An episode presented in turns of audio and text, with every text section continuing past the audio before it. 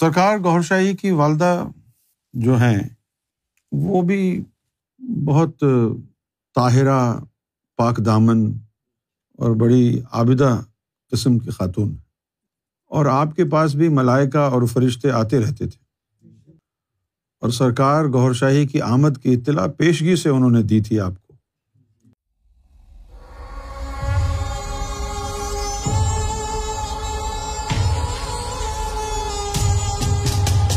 میرے پاس دو کتابیں ہیں آج۔ ایک کتاب تو یہ ہے، اس کا نام ہے غیبت نعمانی۔ یہ بڑی مشہور کتاب ہے۔ اہل تشیع کے یہاں غیبت نعمانی۔ بڑی مشہور کتاب ہے یہ۔ اس میں امام مہدی علیہ السلاۃ والسلام کی غیبت کے حوالے سے بہت کچھ لکھا ہے۔ اور اس کو جس، جنہوں نے اس کا ترجمہ کیا ہے، وہ ہیں علامہ ندیم عباس حیدری الوی۔ فاضل دمشق۔ اور تعلیف ہے یہ المعروف ابن ابی زینب نعمانی۔ یہاں لکھا ہے کہ غیبت امام زمانہ کے موضوع پر مکتب اسنا اشریہ کی پہلی کتاب، جو اہل تشیعوں میں ایک اسکول آف تھاٹ ہے اسنا اشریہ یعنی بارہ کے ماننے والے۔ تو یہ اس حلقے کی پہلی تعلیف ہے، پہلی کتاب ہے۔ غیبت نعمانی۔ یہ میں اس لیے دکھا رہا ہوں کہ جو میں گفتگو کرتا ہوں، آپ کو اس سے اس کے حوالے مل سکتے ہیں۔ اور پھر یہ ایک کتاب ہے، غیبت توسی۔ اس میں بھی امام مہدی علیہ السلاۃ والسلام کے حوالے سے بہت ساری روایات موجود ہیں۔ اس میں بہت کچھ موجود ہے۔ حجر اسود کے حوالے سے اس میں بہت کچھ موجود ہے۔ جیسے کہ بہت طویل حدیث ہے یہ حضر اسود کے بارے میں۔ یہ بہت طویل حدیث ان کتابوں میں جو اہل تشیع کی کتابیں ہیں، ان کتابوں میں لکھا ہے، جو میں دکھا رہا ہوں، کہ حضرت امام حسن العسکری کے ایک بھائی بھی تھے۔ اور ان کا نام تھا امام جعفر۔ اس اس پر اہل تشیع حضرات میں جھگڑا ہے۔ کچھ یہ کہتے ہیں کہ جو امام تھے، امام حسن عسکری کے بعد، وہ ان کے بیٹے نہیں تھے، بلکہ ان کے بھائی امام جعفر تھے۔ میں کچھ نہیں کہہ رہا اپنی طرف سے۔ جو ان کتابوں میں لکھا ہے، میں وہ کہہ رہا ہوں۔ اس کی بھی بڑی روایت موجود ہے۔ تو اب اگر اس بات کو، اس روایت کو لے لیا جائے کہ امام حسن العسکری کے جو بھائی تھے، امام جعفر۔ اگر ان کو امام مان لیا جائے، کیونکہ وہ دو فرقے اس کو مانتے ہیں، اہل تشیعوں کے۔ تو اگر ان کو مان لیا جائے، تو بارہ امام تو وہ ہو گئے۔ اب امام مہدی کی جگہ کہاں ہے بارہ میں؟ تو یہ اشکال پیدا ہو گیا۔ صرف یہ عرض کرنا تھا بس آپ کے سامنے۔ اس سے اشکال پیدا ہو جاتا ہے۔ بہت کچھ لکھا ہے ان کتابوں میں۔ ہماری نظر میں سنی کی کتاب ہو، شیعہ کی کتاب ہو، اگر اللہ کے رسول کی روایت اس میں موجود ہے تو وہ تو ہمارے لیے سر آنکھوں پر ہے۔ بہت سی روایات جو ہیں، اس میں ایسی بھی ہیں کہ جو میری سمجھ میں نہیں آئی ہیں۔ اور وہ یہ ہے، حدیث نمبر چار سو تین میں ہے کہ امام حسن بن علی علیہ السلام اپنی موت کے بعد دوبارہ زندہ ہوں گے۔ اور یہی امر کے قائم کرنے والے ہیں۔ ان کا یہ عقیدہ اس روایت کی بنیاد پر ہے جس میں امام جعفر صادق علیہ السلام نے فرمایا کہ ان کا نام قائم ہے، جو اپنی موت کے بعد قیام کریں گے۔ اب اگر اس روایت کو لے لیا جائے تو یہ روایت کہتی ہے کہ امام مہدی کا جو قیام ہوگا، وہ ان کی موت کے بعد ہوگا، ان کے مرنے کے بعد ہوگا۔ لیکن ایک اور بھی روایت ہے جس میں لکھا ہے کہ امام مہدی علیہ السلاۃ والسلام کی غیبت طوالت پکڑ جائے گی، لمبی ہو جائے گی جب۔ تو بہت سے لوگ کہنے لگیں گے، وہ کسی وادی میں کہیں کھو گیا یا اس کا انتقال ہو گیا۔ لیکن تم امام امام زمانہ کا انتظار کرتے رہنا۔ نہ وہ کھویا ہے، نہ وہ مرے گا۔ اب یہ دو روایتیں منسوب ہیں۔ ایک میں ہے کہ وہ نہیں مرے گا لوگوں کو منع کیا گیا ہے کہ ایسا مت کہو کہ ان کا انتقال ہو گیا۔ اور اس روایت میں ہے کہ ان کا جو قیام ہے ان کی موت کے بعد ہوگا۔ یہ بڑی الجھن کی کیفیت پیدا کر دیتی ہے بات۔ ایک فرقہ اہل تشیع حضرات میں ہے جس کا نام ہے عسکریہ فرقہ۔ یعنی حضرت امام عسکری علیہ الصلاۃ والسلام سے منسوب ہے۔ تو یہ جو اہل تشیع ہیں ان کا عقیدہ یہ ہے کہ امام حسن بن علی عسکری علیہ الصلاۃ والسلام کا انتقال نہیں ہوا۔ اور وہ زندہ ہیں اور باقی ہیں اور وہی امام مہدی ہیں۔ ان کا یہ کہنا ہے۔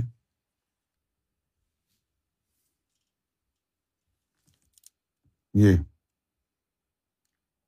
تو اب مسئلہ یہ ہے کہ اگر اہل تشیع حضرات کی ہی کتب کو مستند مان لیا جائے تاکہ ہم امام مہدی علیہ السلام کو پہچاننے میں کامیاب ہو سکیں۔ تو پھر بھی اس طرح کی ایک دوسرے سے کانٹراڈکٹ کرتی ہوئی روایات سامنے آتی ہیں۔ جس میں کسی روایت میں ہے کہ امام حسن عسکری خود امام مہدی ہیں اور کسی روایت میں ہے کہ نہیں، ان کے جو بھائی تھے، امامت ان کو مل گئی تھی، امام جعفر۔ اس چیز کی وجہ سے بڑی گڑبڑ سی پیدا ہو گئی ہے۔ یہ ایک مستند روایت ہے۔ کہ امام مہدی علیہ السلاۃ والسلام، امام حسین علیہ السلاۃ والسلام کی اولاد میں سے ہوں گے۔ اچھا جہاں تک سرکار گور شاہی کا تعلق ہے، تو یہ بات سرکار گور شاہی نے مجھے خود براہ راست میں نے سرکار سے سنی ہے۔ سرکار نے فرمایا کہ ہماری جو والدہ ہیں، وہ بی بی فاطمہ کی اولاد سے ہیں، امام حسین کی اولاد سے۔ اور پھر فرمایا کہ لیکن ہمارے جو والد ہیں، وہ مغل ہیں۔ اچھا اب یہ بات جب میں نے ایک عالم کو بتائی، تو اس عالم نے یہ کہا کہ بھائی، نسل تو باپ سے چلتی ہے، تو سرکار کی تو والدہ اہل بیت سے ہے نا؟ باپ تو نہیں ہے۔ تو ہم نے اس کو یہ جواب دیا کہ حضور صلی اللہ علیہ وسلم کی جو آل چلی ہے، وہ بھی تو بیٹی سے چلی ہے۔ تو اہل بیت کی بات کر رہے ہیں اور اہل بیت کی روایت کو جھٹلا رہے ہیں۔ یہ غلط ہے۔ تو سرکار گور شاہی کی جو یعنی نسبت ہے، والدہ کی طرف سے آپ حسنی، حسینی، فاطمی ہیں۔ سرکار گور شاہی کی والدہ جو ہیں، وہ بھی بہت طاہرہ، پاک دامن اور بڑی عابدہ قسم کی خاتون۔ اور آپ کے پاس بھی ملائکہ اور فرشتے آتے رہتے تھے۔ اور سرکار گور شاہی کی آمد کی اطلاع پیشگی سے انہوں نے دی تھی آپ کو۔ میں جب بھی ان کے پاس مجھے یعنی ملنے کا موقع ملا، تو مجھے تو ان کے چہرے پر سرکار کی جھلک نظر آئی۔ بہت مشفق اور رحیمانہ، کریمانہ انداز۔ مجھے تو ایسا ہی محسوس ہوا کہ جیسے میں بی بی آمنہ کے سامنے کھڑا ہوں۔ کچھ باتیں میں نے ان سے پوچھنا چاہی۔ لیکن انہوں نے جو ہے مجھے بالکل صاف صاف ایک بات کہہ کے خاموش کر دیا۔ انہوں نے کہا کہ بیٹا میں بتا دیتی تمہیں، لیکن سرکار کا نام لے کے۔ وہ سرکار کو مخاطب کرتی ریاض۔ اور کہتی ہیں کہ بیٹا میں تمہیں بتا دیتی، لیکن ریاض نے مجھ سے قسم لی ہوئی ہے کہ کوئی بات کسی کو نہ بتانا۔ لیکن کچھ باتیں انہوں نے جن کے بارے میں ان کا گمان تھا کہ یہ باتیں منع نہیں کی ہوں گی سرکار نے۔ وہ یہ کہ ان کو جب حضور حضور قبلہ عالم سیدنا سرکار گور شاہی کی تشریف آوری ہوتی ہے، تو وہ کہتی ہیں کہ نہ کوئی درد، نہ کوئی پریشانی تھی۔ اور کب کب جو ہے ڈلیوری بچے کی ہو گئی، اس کا مجھے پتہ نہیں۔ ایسا تو ہو نہیں سکتا نا کہ کسی عورت کو بچہ پیدا ہو جائے۔ اور اس کو پتہ ہی نہ ہو کب ہوا ہے۔ کتنی تکلیف ہوتی ہے۔ کچھ عورتیں تو ڈلیوری روم میں اتنا چیختی ہیں کہ اڑوس پڑوس سب کو پتہ چل جاتا ہے کہ بچہ ہونے والا ہے۔ خوب چیختی۔ لیکن سرکار کی والدہ ماجدہ نے فرمایا کہ مجھے نہ کوئی درد ہوا، نہ کچھ ہوا اور نہ مجھے پتہ چلا۔ نہ مجھے پتہ تھا کہ ڈلیوری ہو گئی ہے۔ یہ میرے برابر میں لیٹے ہوئے تھے۔ ان کے رونے کی آواز سے میری آنکھ کھلی اور پھر مجھے پتا چلا کہ تشریف لے آئے۔ تو معلوم یہ ہوا کہ اس بات کا کوئی ثبوت نہیں ہے کہ آپ تولد ہوئے ہیں۔ اس بات کا جب ماں کے پاس کوئی ثبوت نہیں ہے، جب ماں کو اس وقت پتہ چلا ہے جب وہ بازو میں لیٹے ہوئے ہیں اور رو رہے ہیں، تو پھر کسی اور کو کیا پتا ہو؟ یہ بھی ہو سکتا ہے کہ اسی حالت میں اوپر سے لایا گیا ہو۔ اسی حالت میں اوپر سے لایا گیا۔ اور انہوں نے یہ بھی کہا، میں نے خود ان سے سنا کہ جب میں نے ان کو دیکھا تو ان کے پیروں سے نور کی شوائیں نکل رہی تھیں۔ سارا کمرہ جو ہے جگمگا گیا۔ ایک واقعہ انہوں نے اور بتایا کہ یہ بچپن میں تین چار سال کی عمر تھی، ہوتی تھی جب تو یہ اچانک غائب ہو جاتے تھے۔ اور مجھے کہتے تھے کہ اماں باہر کوئی مجھے لینے آیا ہے، میں بھی آتا ہوں۔ پتنی کون آتا تھا؟ اس کے ساتھ چلے جاتے تھے یہ۔ اور واپس جب آتے تھے تو ان کے ہاتھ مٹھی میں مٹی ہوتی تھی۔ اور کہتے تھے کہ اماں یہ جنت سے مٹی لایا ہوں میں۔ اور سرکار نے اپنی زبان مبارک سے کہا، مجھے امیرکا میں تھے ہم۔ سرکار نے فرمایا کہ جب چار سال کی عمر تھی، تو ہم چار سال کی عمر جب تھی تو اللہ سے باتیں کرتے تھے۔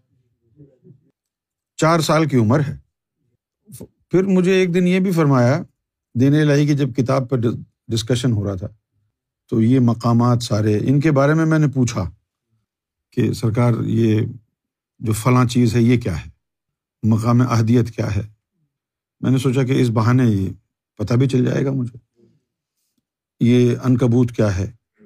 لاہوت کیا ہے؟ ہاہویت کیا ہے؟ یہ سارے مقامات ہیں نا۔ بیت المامور کیا ہے؟ یہ سارے مقامات تو میں پوچھتا بھی، تو سرکار نے فرمایا کہ یہ جتنے بھی مقامات ہیں نا، عالم عادیت، مقام محمود اور جناب سدرت المنتہا، سرکار نے فرمایا کہ یہ سب چار سال کی جب عمر تھی، ہم سب یہ دیکھ چکے تھے، صرف ہم کو نام نہیں پتا تھا کہ یہ کہاں ہے یعنی ہم وہاں کھڑے ہیں، مقام محمود پر تو کھڑے ہیں۔ لیکن یہ نہیں پتا تھا کہ یہ مقام محمود ہے جہاں کھڑا ہوں۔ تو اس مقصد کے لیے پھر لال باغ گئے۔ پھر باقاعدہ تعارف کرایا گیا کہ یہ سدرت المنتہا ہے۔ فرمایا کہ جب سدرت المنتہا کے بارے میں بتایا گیا، دکھایا گیا، تو کہا ہم تو یہاں روز آتے تھے مقام محمود کے بارے میں۔ یہ ساری چیزیں جو ہیں، چار سال کی عمر ہے اور رب سے باتیں ہو رہی ہیں، تمام مقامات پر گھوم رہے پھر رہے ہیں۔ اس کی تو نظیر نہیں ہے کہیں بھی۔ اس کی تو کوئی مثال نہیں ہے کہیں بھی۔ اور چار سال کی عمر ہے اور جسم سمیت اڑ کے جا رہے ہیں۔ غیبت سے ایک ہفتہ پہلے میں نے خواب میں دیکھا۔ سرکار مجھے فرماتے ہیں کہ جاؤ، گاڑی واڑی لے آؤ۔ میں جا رہا ہوں، مجھے چھوڑ کے آ جاؤ۔ تو میں عرض کرتا ہوں کہ سرکار، کار تو کوئی ہے نہیں۔ بائک ہے۔ ٹھیک ہے، لے آؤ۔ تو میں بائک لے کے آیا۔ سرکار میرے پیچھے بیٹھ گئے اور کہا، چلو۔ وہ بائک چلائی میں نے۔ سرکار پیچھے بیٹھے ہوئے ہیں۔ چلتے چلتے ایک جنگل آ گیا۔ تو جنگل سے گزرنے لگے بائک پر۔ تو میں نے سرکار سے پوچھا، سرکار، جنگل میں کیوں جا رہے ہیں؟ فرمایا، تم چلتے رہو۔ جنگل میں کافی دیر تک چلتے رہے۔ پھر اچانک ہی الٹے ہاتھ پر ہم یوں جا رہے ہیں نا تو الٹے ہاتھ پر۔ دو چار درخت لمبے لمبے تھے۔ ان کے پیچھے میں نے دیکھا ایک شاندار محل ہے۔ ایک شاندار محل ہے۔ تو سرکار نے فرمایا، یہ نظر آ رہا ہے تمہیں گھر۔ یہاں جانا ہے۔ تو میں سرکار کے کہنے پر وہاں چلا گیا۔ دروازہ کھلا ہوا، بڑا شاندار۔ میں اترا اور سرکار کا ہاتھ پکڑا اور اندر، محل کے اندر ہم گئے۔ دروازہ کراس کر کے دروازے کے اندر گئے۔ تو سرکار نے فرمایا اچھا اب میں کچھ عرصہ یہاں قیام کروں گا۔ تو تم چلے جاؤ۔ اور یہاں کا کسی کو بتانا مت کہ ہم یہاں ہیں۔ اور جب تک میں تمہیں فون کر کے نہ بلاؤں، مت آنا۔ جب مجھے آنا ہوگا تو میں تمہیں فون کروں گا، پھر تم تم مجھے لینے کے لیے آ جانا۔ تو میں نے گردن ہلائی اور کہا جی سرکار پھر میں چلنے لگا۔ پھر آواز دی، یونس، فوراً میں مڑا۔ جی سرکار۔ پھر قریب بلایا۔ میرے یہاں ہاتھ رکھا اور فرمایا کہ اپنا منہ کھول دو۔ اور سرکار نے اپنی زبان میرے منہ میں ڈال دی۔ بہت دیر گزر گئی۔ سرکار نے وہ زبان ڈالی رکھی منہ میں۔ اور اس کے بعد جو ہے، سرکار نے فرمایا کہ اب تم چلے جاؤ اور جب میں فون کروں گا، تب مجھے لینا تو سرکار ان دنوں ہمارے گھر سے تشریف لے گئے تھے، اس سے پہلے ہی۔ میرا خیال ہے کہ نومبر کا دوسرا ویک چل رہا ہوگا۔ سرکار ہمارے گھر سے تشریف لے گئے اور ایک اور گھر تھا، جو انوار بھائی نے، ان کا گھر تھا۔ تو وہاں سرکار چلے گئے۔ اب وہاں پر زیادہ لوگوں کو جانے کی اجازت نہیں تھی۔ تو ہم میں سے چند لوگوں کو تھی، مجھے اجازت نہیں تھی جانے کی۔ انوار بھائی مجھے پسند نہیں کرتے تھے، تو اس لیے وہ آنے نہیں دیتے تھے۔ اس کی وجہ سے جا نہیں سکتے تھے وہاں۔ تو میں نے ناصر کو اور اس کی ماں کو کہا کہ یہ میں نے سرکار کو خواب میں اس طرح دیکھا ہے۔ تو یہ جا کے سرکار کی بارگاہ میں عرض کرو۔ کہ یہ خواب کا کیا مطلب؟ تو یہ لوگ گئے، ناصر کی ماں نے جا کے سرکار کو کہنا چاہا کہ سرکار وہ یونس کو خواب آیا۔ سرکار نے فرمایا ہاں معلوم ہے ہم۔ ہم گئے تھے اس کے خواب میں۔ اور ہم نے اس کے منہ میں اپنی زبان بھی ڈالی تھی تاکہ اس کی زبان بھی شر سے پاک ہو جائے۔ اور پھر یہ فرمایا کہ ہم اس کو ڈیوٹی پر بٹھا رہے ہیں۔ تمہیں یاد؟ تو غیبت جو ہے وہ ایک چادر ہے باطن کی۔ راز تو راز ہوتا ہے۔ سرکار کا حکم ہے کہ کسی کو بتانا نہیں میں کہاں ہوں۔ اس لیے بتایا نہیں جا سکتا۔ لیکن یہ کہہ سکتا ہوں کہ نظر آئیں یا نہ آئیں، تم سرکار کے ہی ساتھ ہو۔ کیونکہ سرکار کا پتہ میرے پاس ہے۔ اگر تم میرے پاس ہو، تم بھی میرے پاس ہو، سرکار کا پتہ بھی میرے پاس جابر جافی سے روایت کردہ حدیث ہے۔ ان ابی جعفر علیہ السلام قال المحدی رجل من ولدی فاطمہ و ہوا رجل آدم۔ یہ حدیث مبارکہ ہے۔ روایت ہوئی ہے امام محمد باقر علیہ السلاۃ والسلام سے۔ آپ نے فرمایا ہے کہ المحدی رجل من ولدی فاطمہ۔ کہ امام مہدی جو مرد ہے، وہ فاطمہ کی اولاد سے ہے۔ وہ ہوا رجل آدم، اور وہ بنی آدم میں سے ہے۔ اچھا ایک تو ایٹیچیوڈ اور اپروچ یہ ہے کہ ایک لفظ پڑھ لیا ہم نے کہ المحدی رجل من ولدی فاطمہ اور بس ہم نے سوچا کہ بس یہ کافی ہے۔ آگے دھیان دینے کی کیا ضرورت ہے؟ اس میں تو سبھی یہ کوئی خاص بات نہیں ہے۔ ہوا رجل آدم، کہ وہ آدم کی اولاد میں سے ہیں۔ آدم کی اولاد میں تو سبھی ہیں۔ میں اور آپ، ہم کون سے کسی اور کی اولاد میں سے؟ ٹھیک ہے نا بھائی؟ آدم کی اولاد میں تو سبھی ہیں۔ کیا امام حسین علیہ السلاۃ والسلام آدم کی اولاد میں نہیں ہے؟ امام حسن بھی آدم کی اولاد سے ہیں۔ تو ان کے لیے کسی نے کہا ہے کہ وہ آل آدم ہے نہیں کہتا نا کوئی۔ آل محمد کہتے ہیں۔ لیکن امام مہدی کے لیے کہا ہے کہ وہ فاطمہ کی اولاد میں سے ہیں اور آدم کی اولاد میں ہیں۔ تو معلوم کیا ہوا کہ ظاہری طور پر وہ آل آدم سے ہیں اور باطنی نطفہ بی بی فاطمہ سے ان کے اندر چلا گا۔ باطنی نطفہ جو ہے، وہ بی بی فاطمہ سے چلا ہے۔